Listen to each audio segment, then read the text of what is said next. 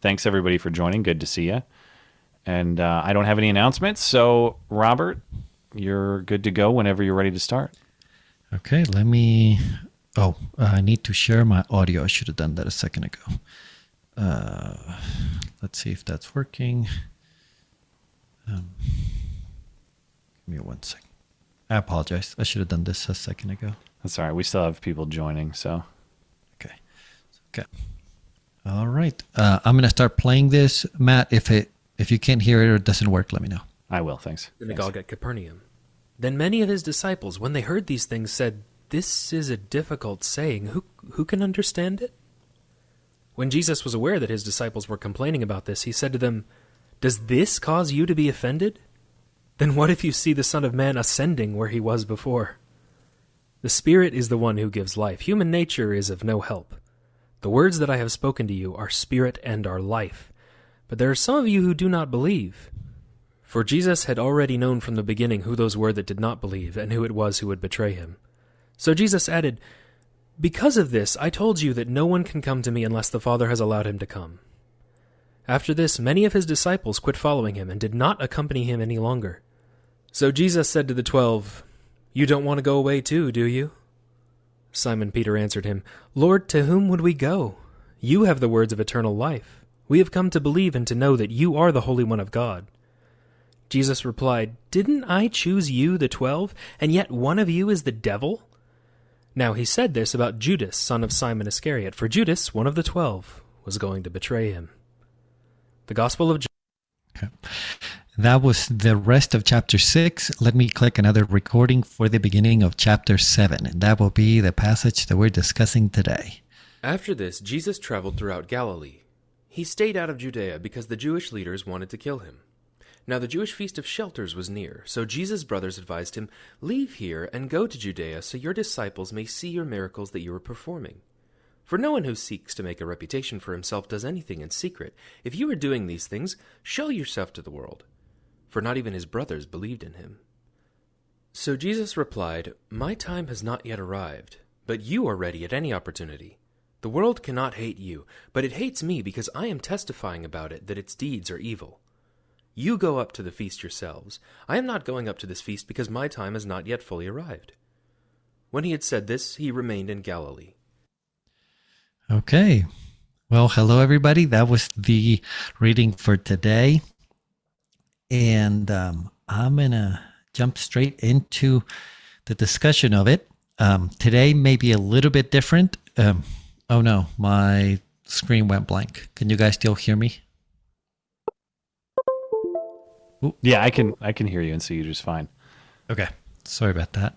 Man, I'm having all the technical issues today, but I'm back. Okay. Um, so generally, I try to stay very close to the text, mostly focus on the Greek, the nuances, you know, the historical background. Today, I'm going to give a, a, little bit more of a kind of personal commentary. We will see how that goes.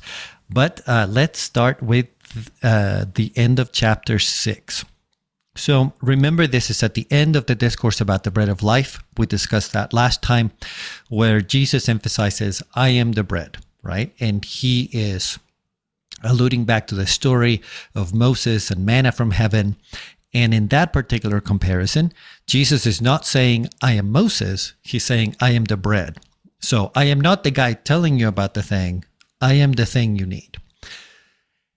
And he uses, I suppose, what we would what we could call offensive language or inflammatory language when he says, You must eat my flesh, you must drink my blood.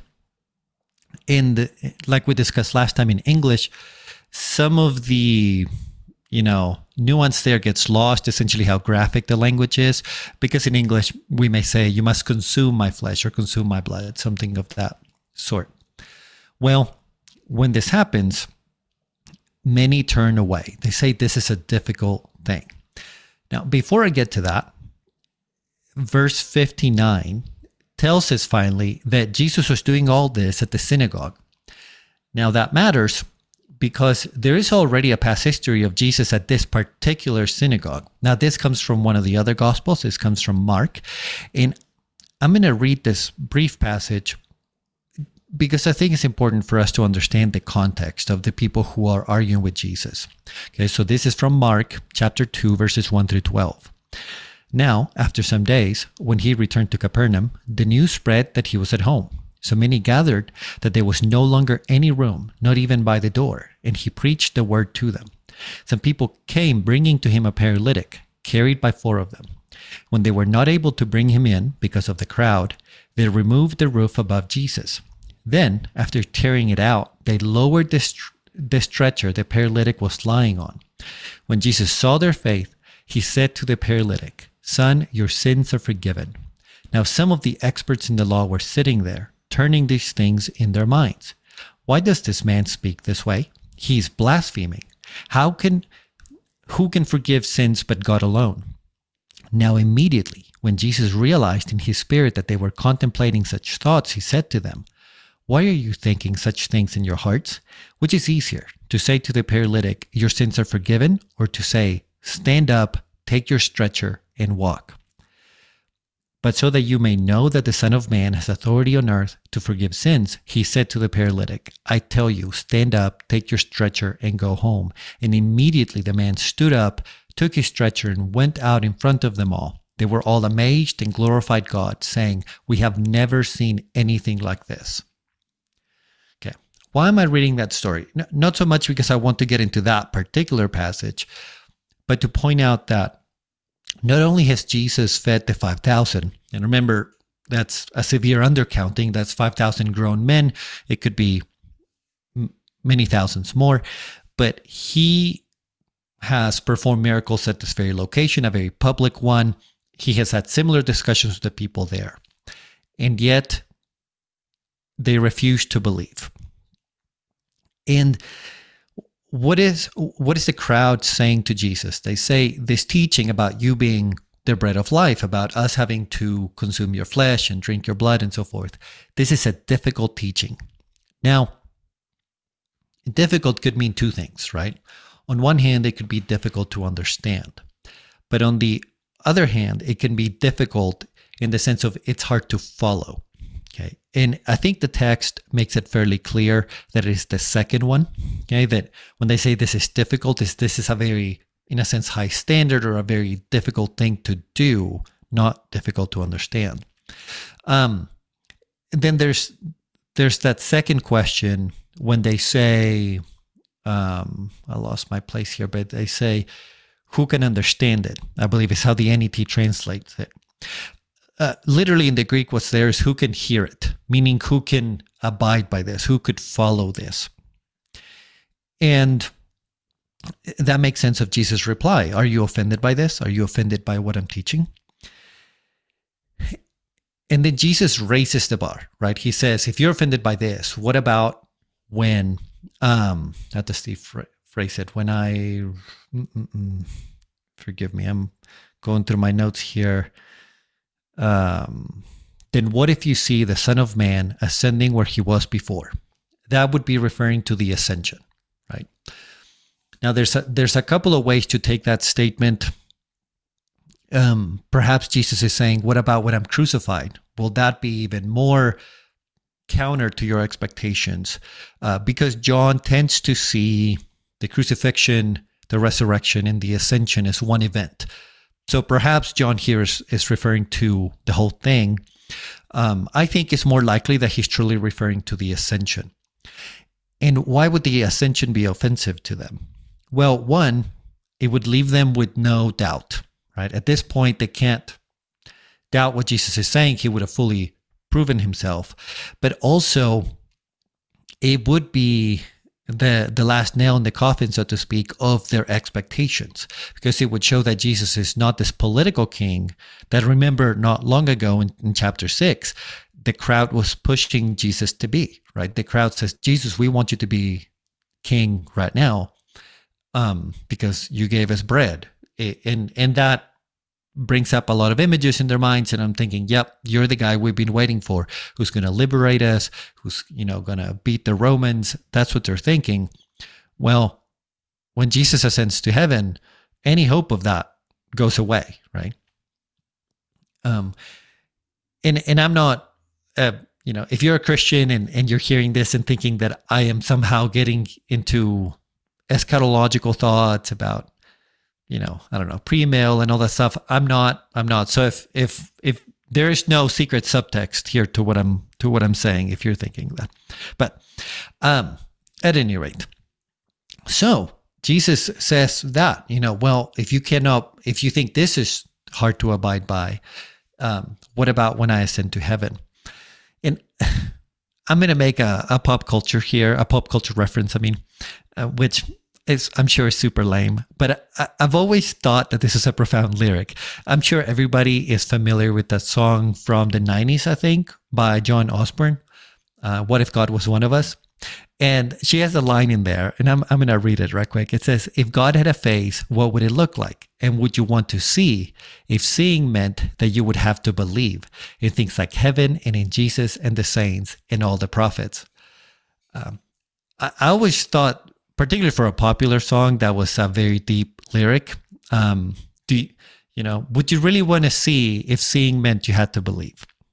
And I, I think that's the idea that Jesus is pointing out here. Uh, the more you see, kind of the more guilt you bring up upon your own head by not believing. Um, well, after this happens, many depart, right? Uh, so many of, of the people who were following Jesus, they go, no, it doesn't tell us exactly, as opposed to thoughts in their mind, but we can speculate. They're probably thinking, this is not what we expected. This is not what we wanted. Or he is demanding too much of us. Um, right? He's he's demanding that we partake in him, and even if that's not completely clear what what exactly it means, it does mean a deep following of Jesus, right? Uh, at the very least.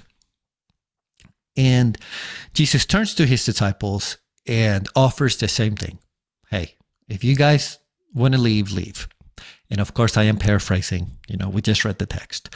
Um, and I, I think this is a powerful moment of of removing sort of any coercion. Uh, it's a very human moment, so to speak. Of if if you know count the cost. That that's actually a, a verse that's in the Bible, not in this text, of course, but it's that same idea of count the cost. If I'm not worth it, go ahead and leave. And yet the disciples don't leave particularly Peter rises up to the occasion and he makes a confession. And this is in the other gospels, particularly, this would be like the first confession of who Jesus is by one of the disciples. In the Gospel of John, at the very beginning, right, we see a similar confession, but it's it's unclear in the beginning if the early disciples truly understand what they're saying. Like perhaps they're speaking more than they know. Um, but in this case, uh, Peter finally makes this this full confession of sorts, and he says, "You are the Holy One of God."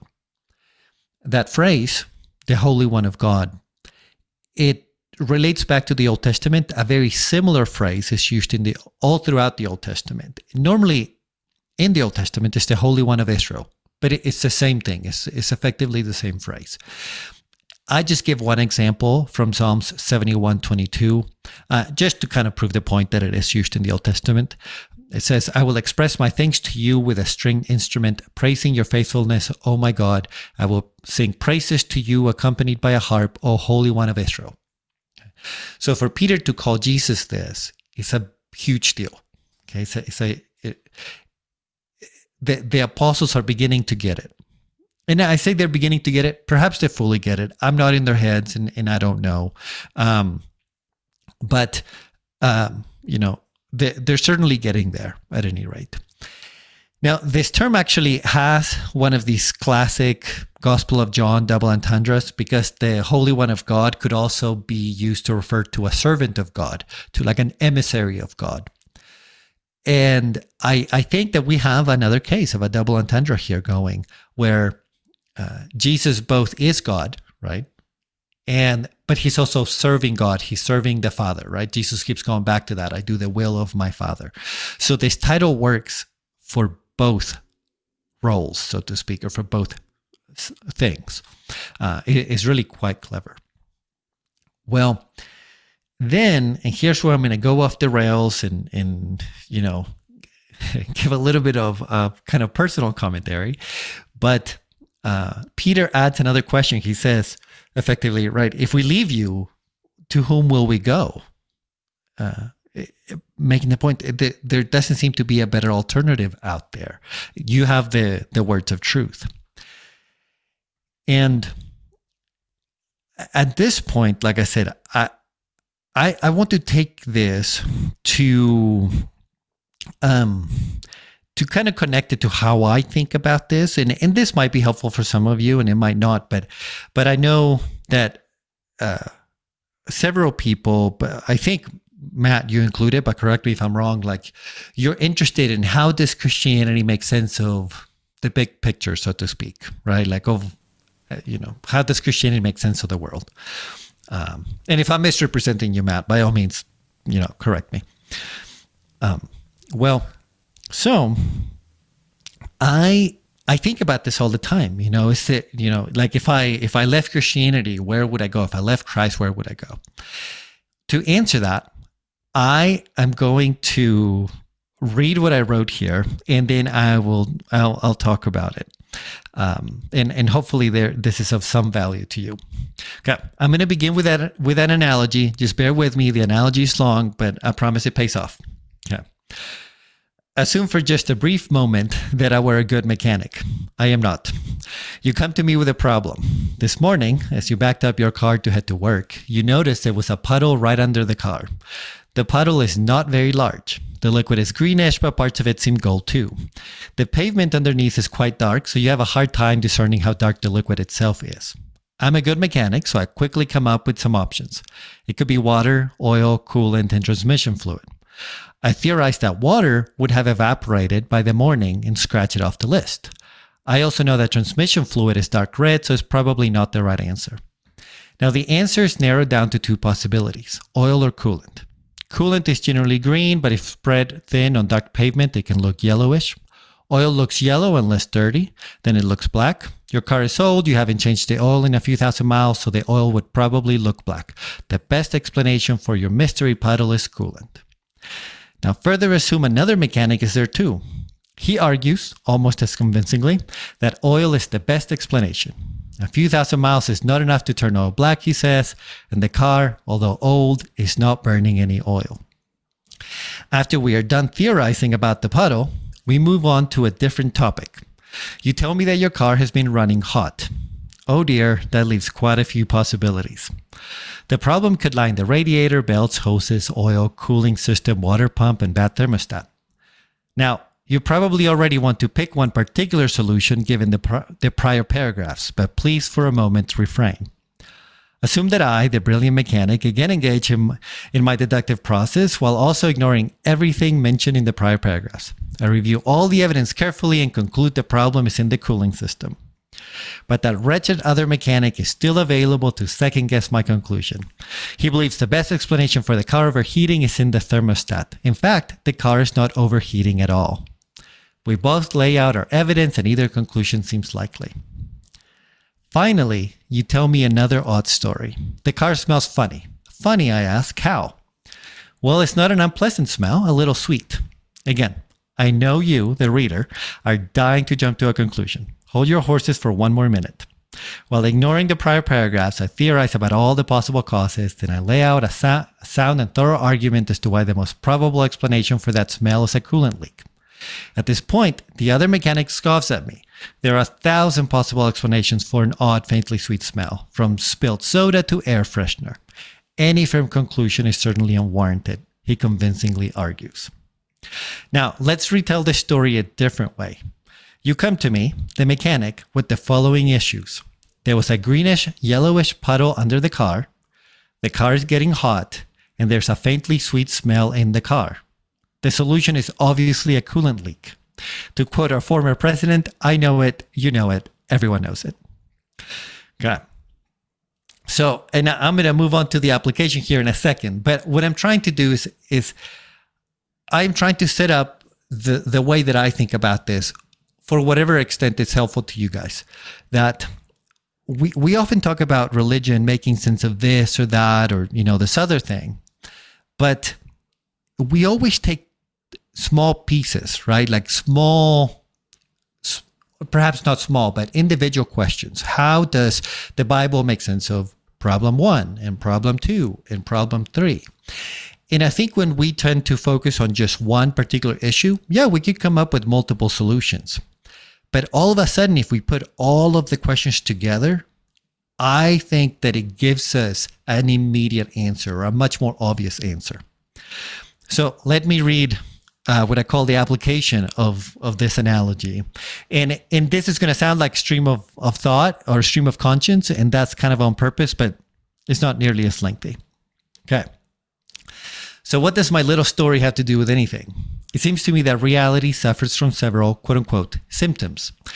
These are facts of the world that are almost undeniable while at the same time being puzzling. The universe seems to have a beginning. There are powerful scientific reasons to believe this, but frankly, this is a fact wholly within our own common sense. If time is infinite in the past, how would we have reached this very moment? Why has energy not fully devolved into heat if the universe exists eternally in the past? The universe seems oddly fine tuned for life. The more we learn about the universe, the more we realize that if the very fundamental rules of the universe, like the gravitational force, were any different, life could not exist. I'm not talking about human life. No life could exist. But the symptoms get stranger. There seems to be good and evil, not just good, not just evil. The view that everything is how it should be can account for good, but not for evil. The view that matter is all that exists and life is meaningless can account for neither. There seems to be minds that have intentionality. If someone steals my wallet, I blame the criminal. I really do blame the criminal. I don't blame some unguided chain of events that inevitably resulted in that outcome. There seems to be beauty. The view that beauty is in the eye of the beholder is sheer nonsense. We might not say it, but we all know this. Taste might be in the eye of the beholder. A person can have bad taste and like ugly things, but that doesn't make the ugly into beautiful. Shockingly, mathematics, a completely abstract concept, seems to describe the physical reality. Math would exist even if no time, matter, or space existed. It is untethered from the universe and yet it can elegantly summarize the universe's workings. People seem to have inherent worth, and people seem to have a higher worth than animals, so the mere possession of brain function does not seem to entirely explain people's worth. Life seems to have purpose. Take the Star Wars philosophy the Force always returns to balance. That view can account for good and evil, but it eliminates any sense of purpose. A life may seem to have a purpose, but history as a whole has no arch. And because of that, neither does life if considered within the wider framework. Forgive my stream of conscience above, but it accurately reflects the quandary. Sure, naturalism might be able to explain fine tuning by uh, positing a multiverse, but it can't explain good and evil. Sure, some form of theism could account for good and evil, but it can't account for purpose. Sure, no, New Ageism exalting the divine nature of individuals can account for people's inherent worth, but it struggles to explain the way people in, intentionally hurt one another, much less what should be done about it. And so allow me to repeat Peter's question if not Christ, to whom will I go? Okay. So, um, and I, I've never done this in this Bible study, but what I'm trying to, to point out is, at least from a personal perspective, this really is how I think of the issue. I, you know, I was not raised a Christian. I was not raised in a Christian home. I was not raised in a Christian culture. You could say it was like nominally Catholic, the culture, I mean, not my home. Um, but but it's not like, you know, Jesus was my default answer, so to speak. By the time I was in my teens, I was an outspoken atheist. You know, you can fill in all the blanks. Like whatever you're assuming of me at this point is probably correct. Um, but now I look back and I'm like, I had, I, I needed like all these ad hoc answers to these features of reality, right? Like I needed to, like I said, posit a multiverse just to explain fine tuning. And I needed to either deny good and evil, although they seem undeniable, or, you know, yeah, that's a question I could never tackle back in the day, to be honest. Morality had to be explained by some result of evolution that maybe is false, but we believe is true. I mean, it, I just, I had to come up with all these answers. Um, none of them very good, but on their own, they seemed at least, I don't know, potentially reasonable. But I think when you look at reality as a whole, and you look at all these issues that I named, and this is just a few, they, right? My stream of conscious could have gone on forever. Um, you go, huh? The same answer for there's good, there's evil. History seems to have a certain arch. Uh, the universe began to exist, and math applies to the physical universe, right? All completely seemingly unrelated things, all of a sudden like click into place by the same answer, by the same quote unquote theory of everything. It it, it just amazes me. I, I think, you know, if if you're if you're not a believer or if you are, you know, whatever, this is something that is worth thinking about. The sheer explanatory power of uh, the Christian worldview. Um, and now I know I'm fully aware that what Peter was asking of Jesus, you know, if not you, then to whom will we go? He was probably not thinking of this. So I am kind of co opting his question, but I thought it was a good opportunity. Um, and of course, in all of this that I've said, I really haven't addressed the most personal, quote unquote, symptom of reality, right? That at least personally, I see that I am not perfect, that I am not good, which is not to say that there's no goodness in me. I'm not saying that I'm worthless or that anyone else, anyone else is worthless. But at least in my experience, when I think of myself, I see that I I am what in Christianity we would call a deeply sinful person. And so if there is a, a good God out there, right? If if God created the world and there's good in the world, that would lead me to believe that God Himself is good. That what you know, th- there has to be a solution for this. There's um there's a preacher that he used to go to university campuses and he would say, you know, the biggest problem that you have uh, is that God is good. Now, he would be preaching, of course, to very antithetical uh, or sorry, antagonistic is what I meant to say. Forgive me.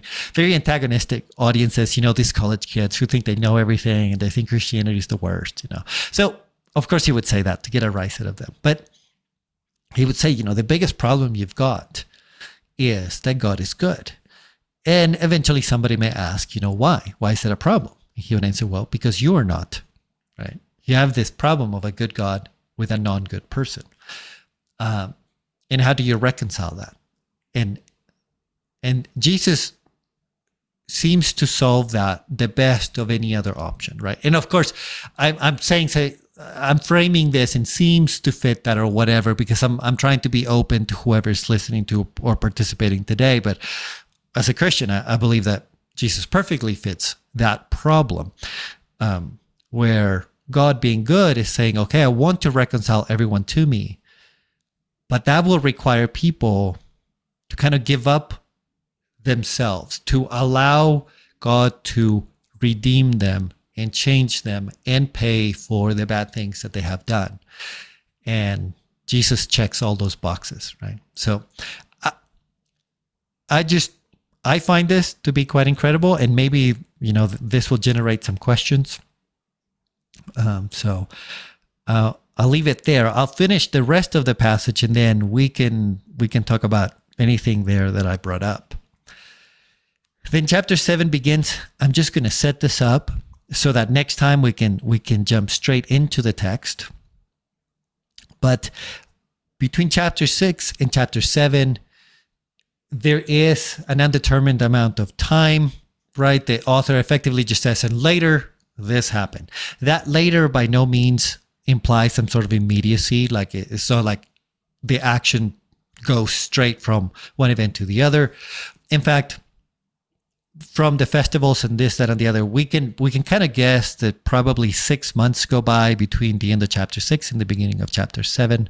I think I'm getting that correct. If if I'm misremembering by any chance, please somebody correct me.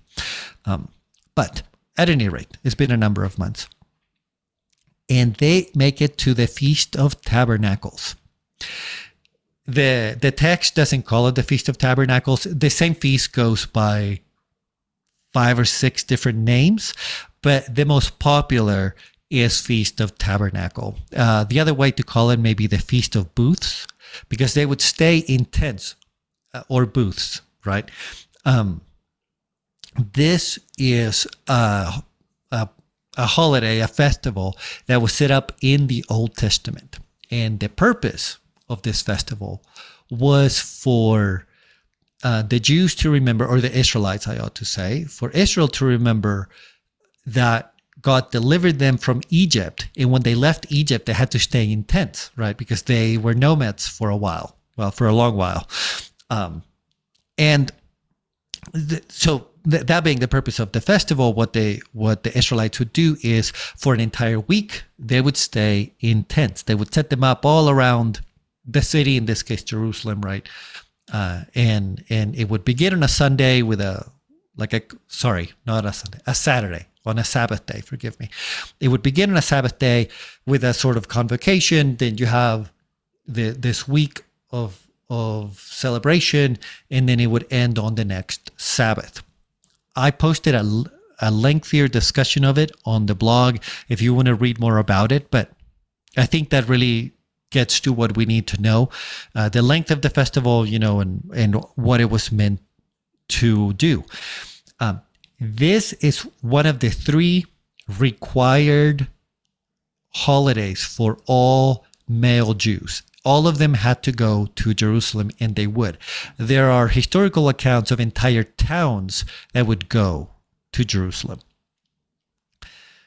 This is important, right? Because in chapter 7, the brothers of Jesus are going, Hey, we should go to this festival so you can do public miracles. Presumably, that way everyone will believe in you. And Jesus says, No, I'm, I'm going to wait. Well, it you know, since everybody's going to go to the festival, his enemies, Jesus' enemies, would have been there. So this could have sped up the crucifixion. And Jesus is saying, Nope, my time has not come yet.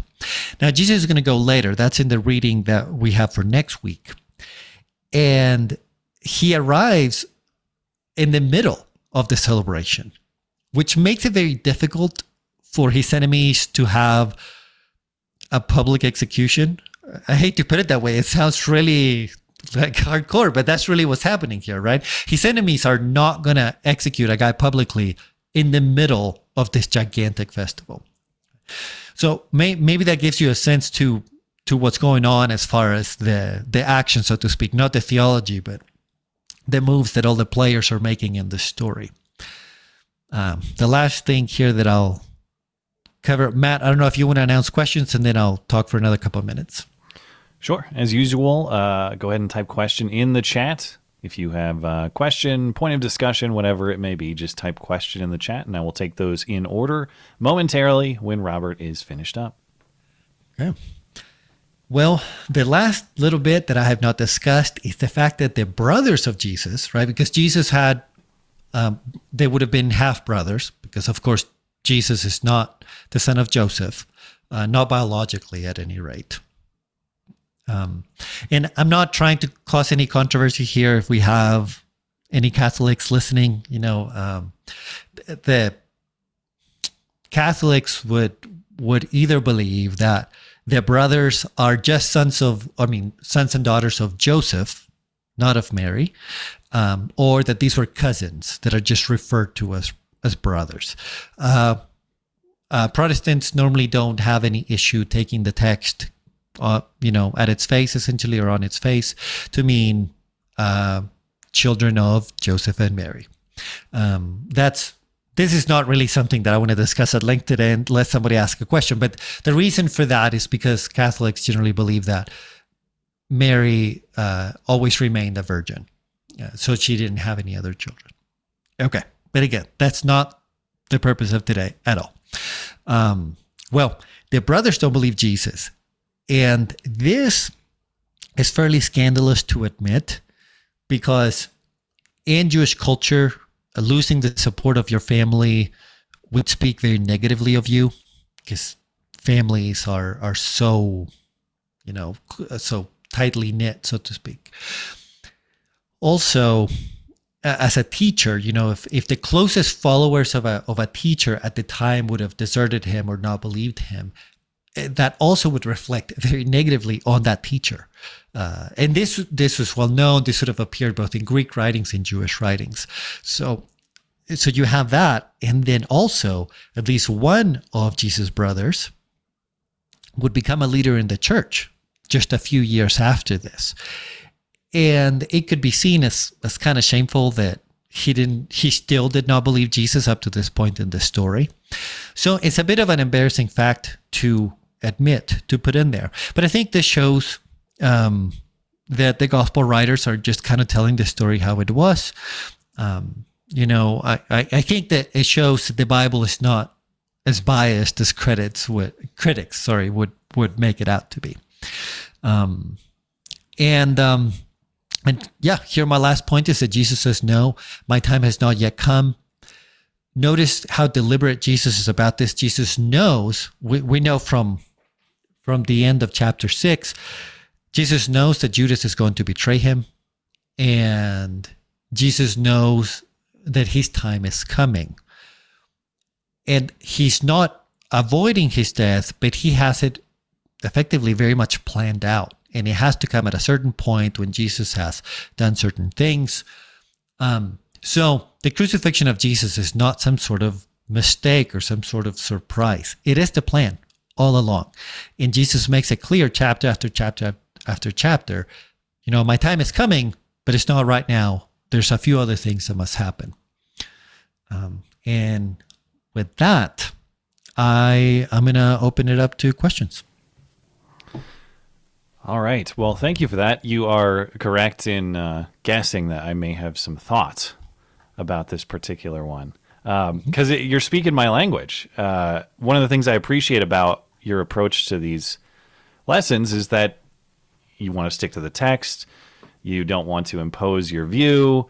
You want to be fair to all interpretations, and I appreciate that very much. However, I also very much appreciated your description of how you arrived at your perspective and sort of the, the thought process and the philosophy that went into that because it sounds nearly identical to my own. And there are a couple things that uh, stand out to me. And actually, I, I don't know if we've talked about it before. I don't I don't know if I knew you were an atheist in your younger years. I, you probably have mentioned it to me before, but maybe I just forgot. Um, that's part of it. Is just like a. I don't know if I ever considered myself an atheist, but I, I was much more skeptical, critical when I was younger than I am now, and as as my own perspective has opened up to this, uh, into this Bible study, I've always felt a little bit of guilt.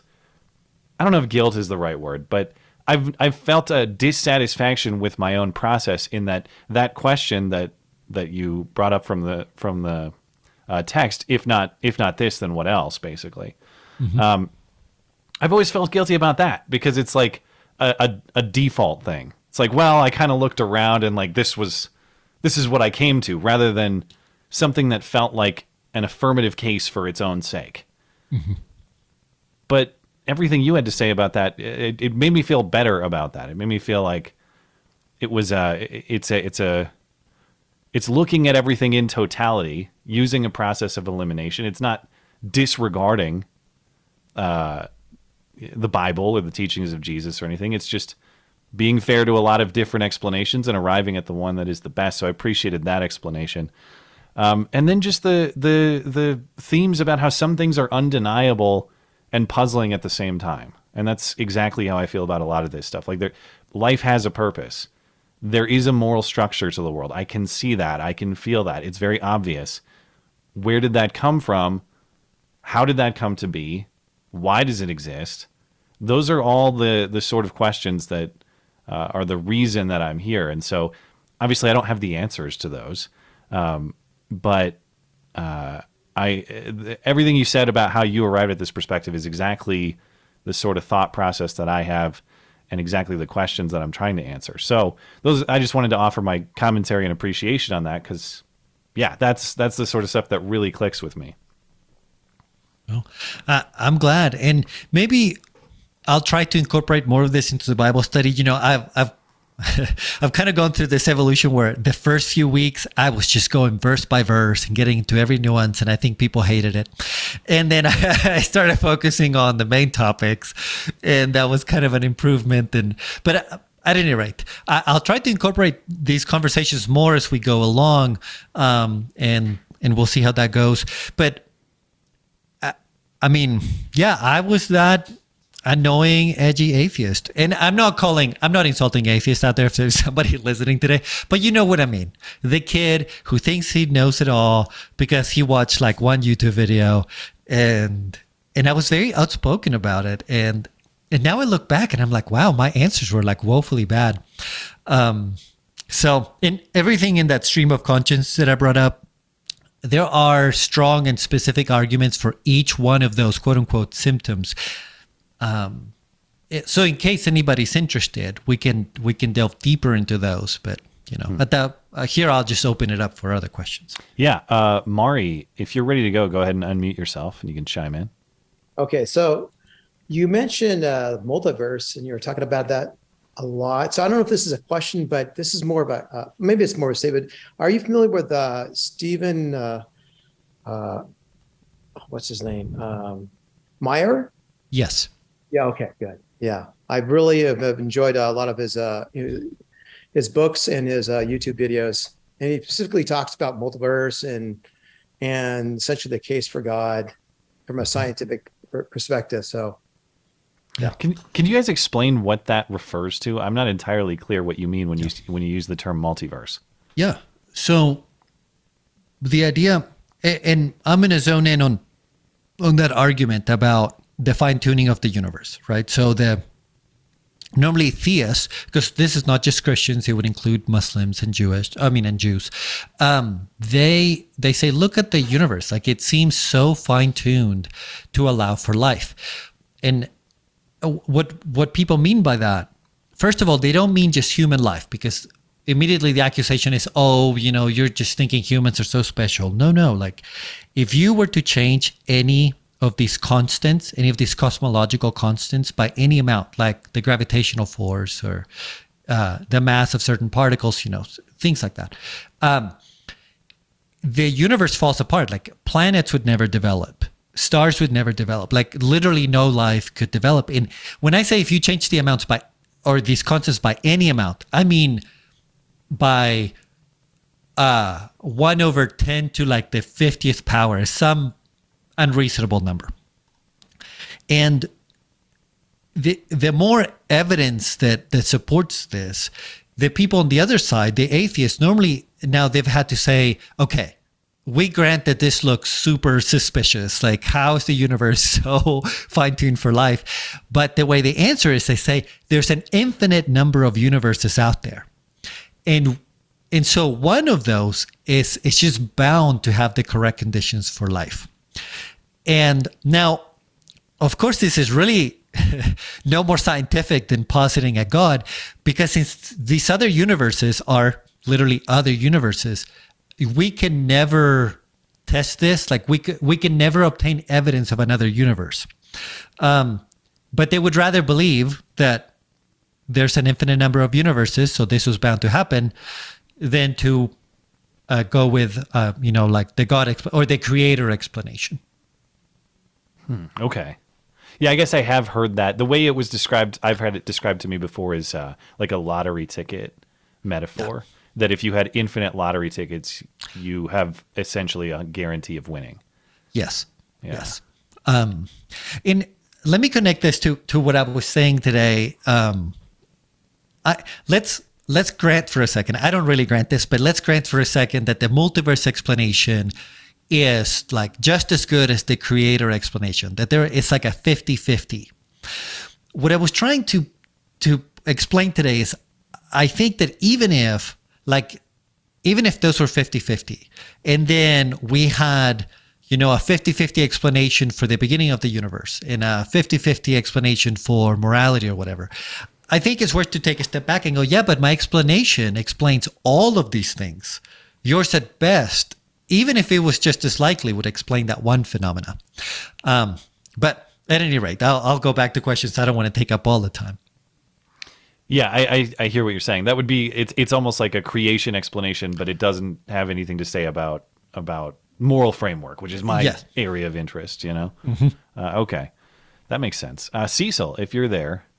Uh, go Okay. ahead. And am I saying it correct? By the way, do you Yes. prefer Cecil or Cecil? I never I never know how to say. It doesn't worry. Don't worry about it. All right, Don't worry about it. that works Okay. for me then. Thank you. If I remember correctly, Jesus had trouble doing miracles around his family. And that there was this thing about a prophet does it gets no respect within his own family, his own house. Do you think it go to Jerusalem to actually embarrass him? To say, well, you can't do it around us, so either prove it or we're embarrassing you. Um, well, I think um, we should remember that his very first miracle, at least in John's gospel, is with his family, right? His his own mom says, "Hey, could you turn the water into wine?" And there's a bit of a discussion, and he says, "Fine," and does it. So I don't know if if um, I would say that he has trouble doing miracles around his family. Um, but that phrase that you mentioned, right? We did discuss it a, a couple of weeks ago that a prophet has no honor in his own town, and that that's either referring to Galilee, where he was from, or to Israel as a whole. Um, but but I think anyway you look at that, I, I mean Jesus did miracles in Galilee, which is where his family would have been, and his first miracle was around his mother. I don't think that was quite the issue. I just think that he knew that if he had gone to the festival with his brothers, that would have probably culminated in conflict right then and there. Does that help at all, or Cecil? t- Feel free to respond to that. Yeah, that's help. I'm just I thought I remember him having trouble doing miracles in his family, either in this gospel or one of the others. And I'm wondering if they really weren't believing that he could actually do it. Hmm. And that's why they were kind of teasing him about it. All right. Did you have any? Uh, looks like he's all finished up. Thank you, Cecil. Uh, I realized I forgot to uh, offer Mari a follow up too. Mari, I don't know if you had any more thoughts about the multiverse or anything else, but if you do, go ahead and chime in. Oh no, I think that uh, yeah, he get a good uh, explanation of uh, the fine tuning, which is kind of uh, Stephen Meyer's whole thing and the multiverse. So, hey, good job. Thanks, Mari. Uh, we are all caught up on questions. If anybody else has a question or a point of discussion, again, just go ahead and type question in the chat. I'll be happy to bring you in.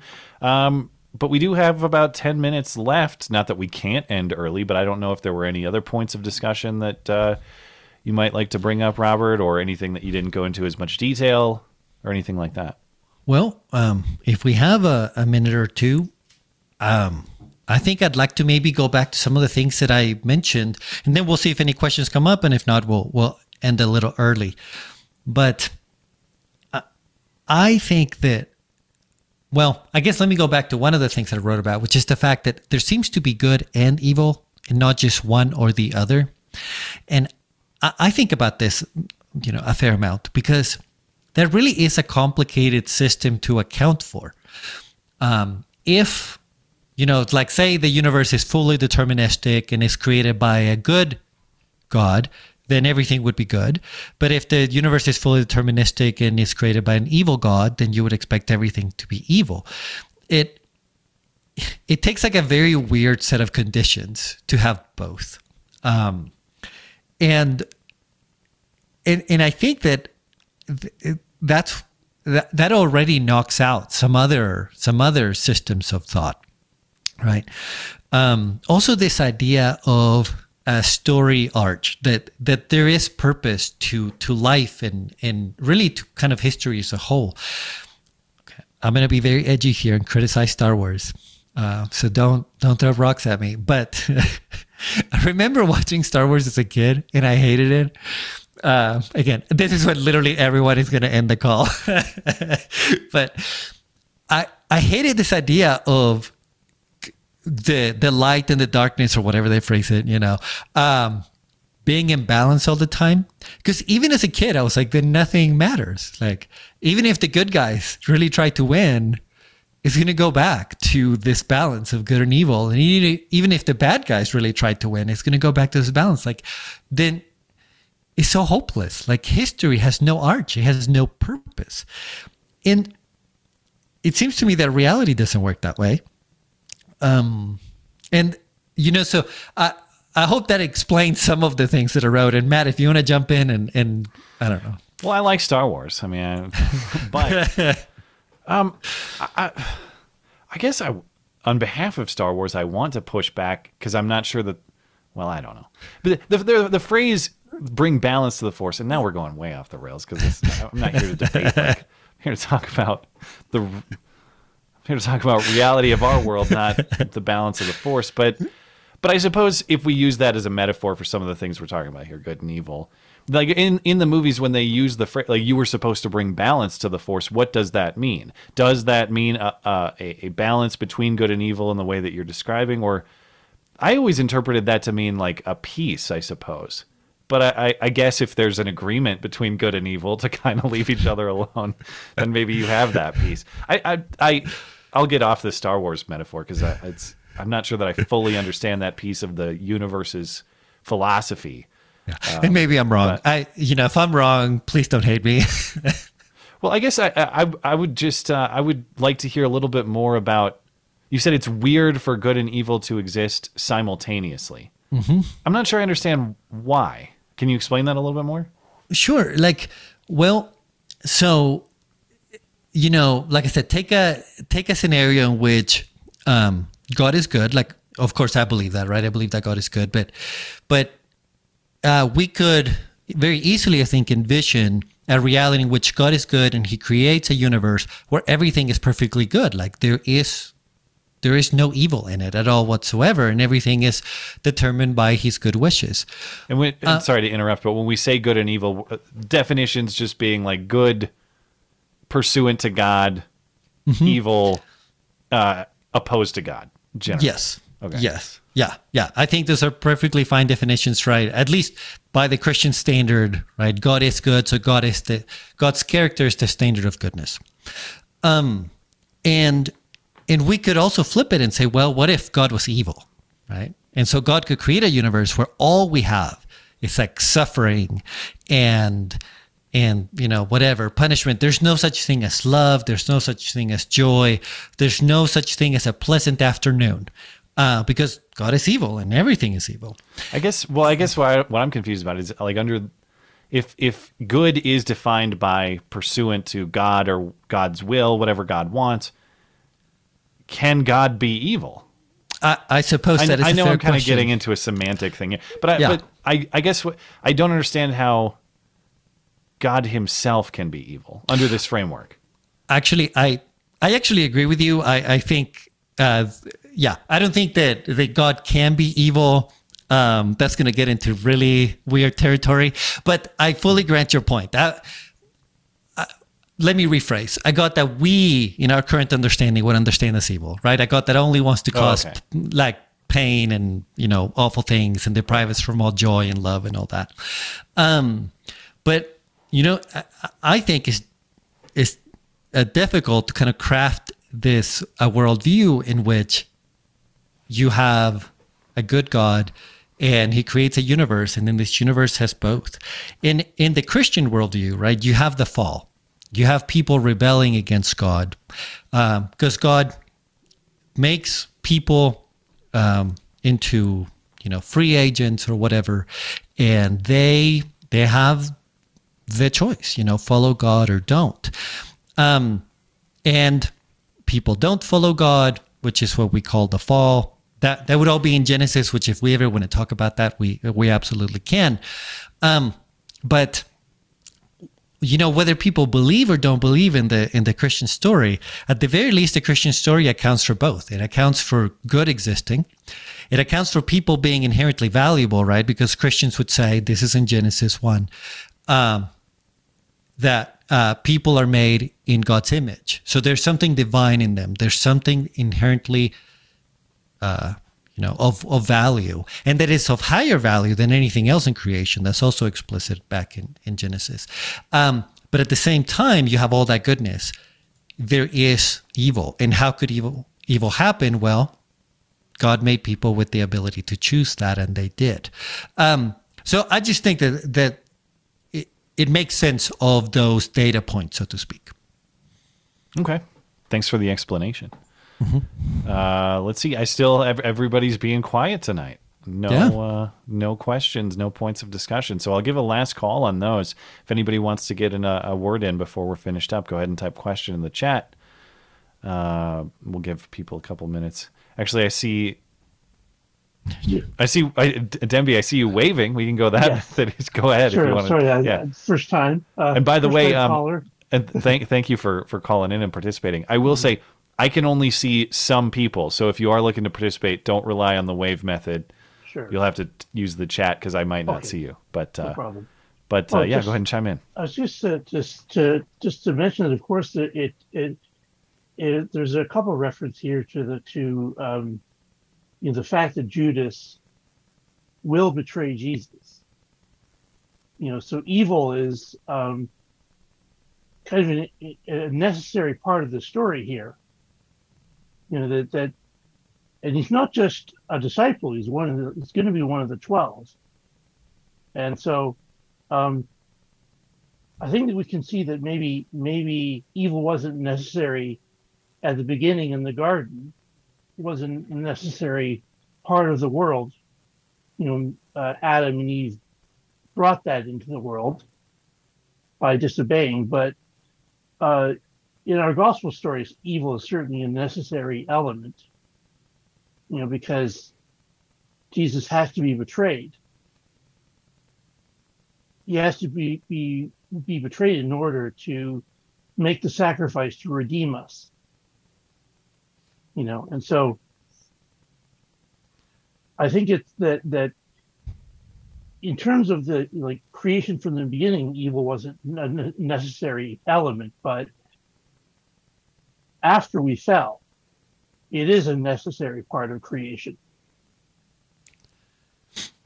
Yeah. Um, If that makes sense. yeah. I, so I think that necessary perhaps it's a, it's, it's too strong of a word. Like, could God not do it any other way? Um, I think maybe he could have, but I fully grant that uh, God uses evil within the story, right? He he absolutely accounts for the evil in the world, and he uses that evil to bring forth his purposes. And I think that that's, I mean, absolutely on the money, uh, which is why Jesus picks Judas and allows him to remain. I mean, uh, uh, like I said, I, maybe I would have a small there distinction with the word necessary, but other than that, I fully agree with what you're saying. Oh, glad I was able to contribute. Thank you. Sure. Thanks for calling in. Appreciate it, Demby. And um, oh, is there another question or anything? Uh, no, we're we're No. good. I was just Okay. gonna I was gonna start to wrap up, but if you have Okay. more thoughts, go for it. One last very quick thought. Yeah. I thought somebody might comment on this, but nobody did. You know, I kept bringing in this this argument from mathematics. This is a very odd argument, and if nobody's interested, I'm gonna just leave it aside. Uh, but I love it. I I I really I find it fascinating this idea that math applies to the physical universe, and you, you I imagine you like whoever's listening have probably never thought of that quirky fact, but the more you think about it, the more it's actually quite strange. And there's a famous essay about this that was written years ago by a brilliant mathematician that I can share at some point if anyone is interested. But I didn't want you to think that that was just some crazy thing I came up with. It's it's actually I I think a strong argument. No, I, I don't think that I've thought about it in that terms. That there's something that exists abstract that really only exists in the minds of human beings. I suppose you can't go touch it. You can't go handle math physically, and yet it is of it is of a very high value for, in terms of its application to the world. It, it's built essentially everything that we have as human beings. Um, That is interesting to think about when you think about the sort of concepts that we're talking about. Um, and I suppose a lot of the concepts that bring me to this study, it's like there, there are these sort of intangible, abstract truths that are are are in, in many ways very obvious and of massive explanatory value to the world, but we we don't really think that. I guess I've just never thought of math as like in what in what realm it exists, but it, it exists since yeah, it's it's it is weird to think about it in that way. I've never done that, but yeah. Okay. Well, I think I guess we can leave it at that. Well, it was a real mind bender tonight, and I uh, I appreciate that. And of course, I appreciate everybody coming to the study tonight. Thank you for your time, and uh, we hope, of course, to see you back next week, same time. Oh wait, that was one thing I was going to clarify with you. I we should have done this beforehand, but next weekend is a holiday weekend. I can be here, um, but I don't know if you need time off or what your plans are. So Yeah, we should skip next week because I will be traveling. So that would be great to take one week off. Okay, I and I apologize for not confronting that up front. Uh, I for, it just sneaks up on me. And actually, next weekend is uh, my son's birthday, his first Oh, birthday. So this will work out well. Uh, in that case, uh, everybody have a great Labor Day weekend, and we will see you back. Let me check my calendar just so I get this right. Uh, we will be off Saturday, September 3rd. We will return Saturday, September 10th. Then we will resume the study at 8 p.m. Eastern Time. Thanks for your participation and for uh, listening, and uh, hope everybody has a great Labor Day holiday.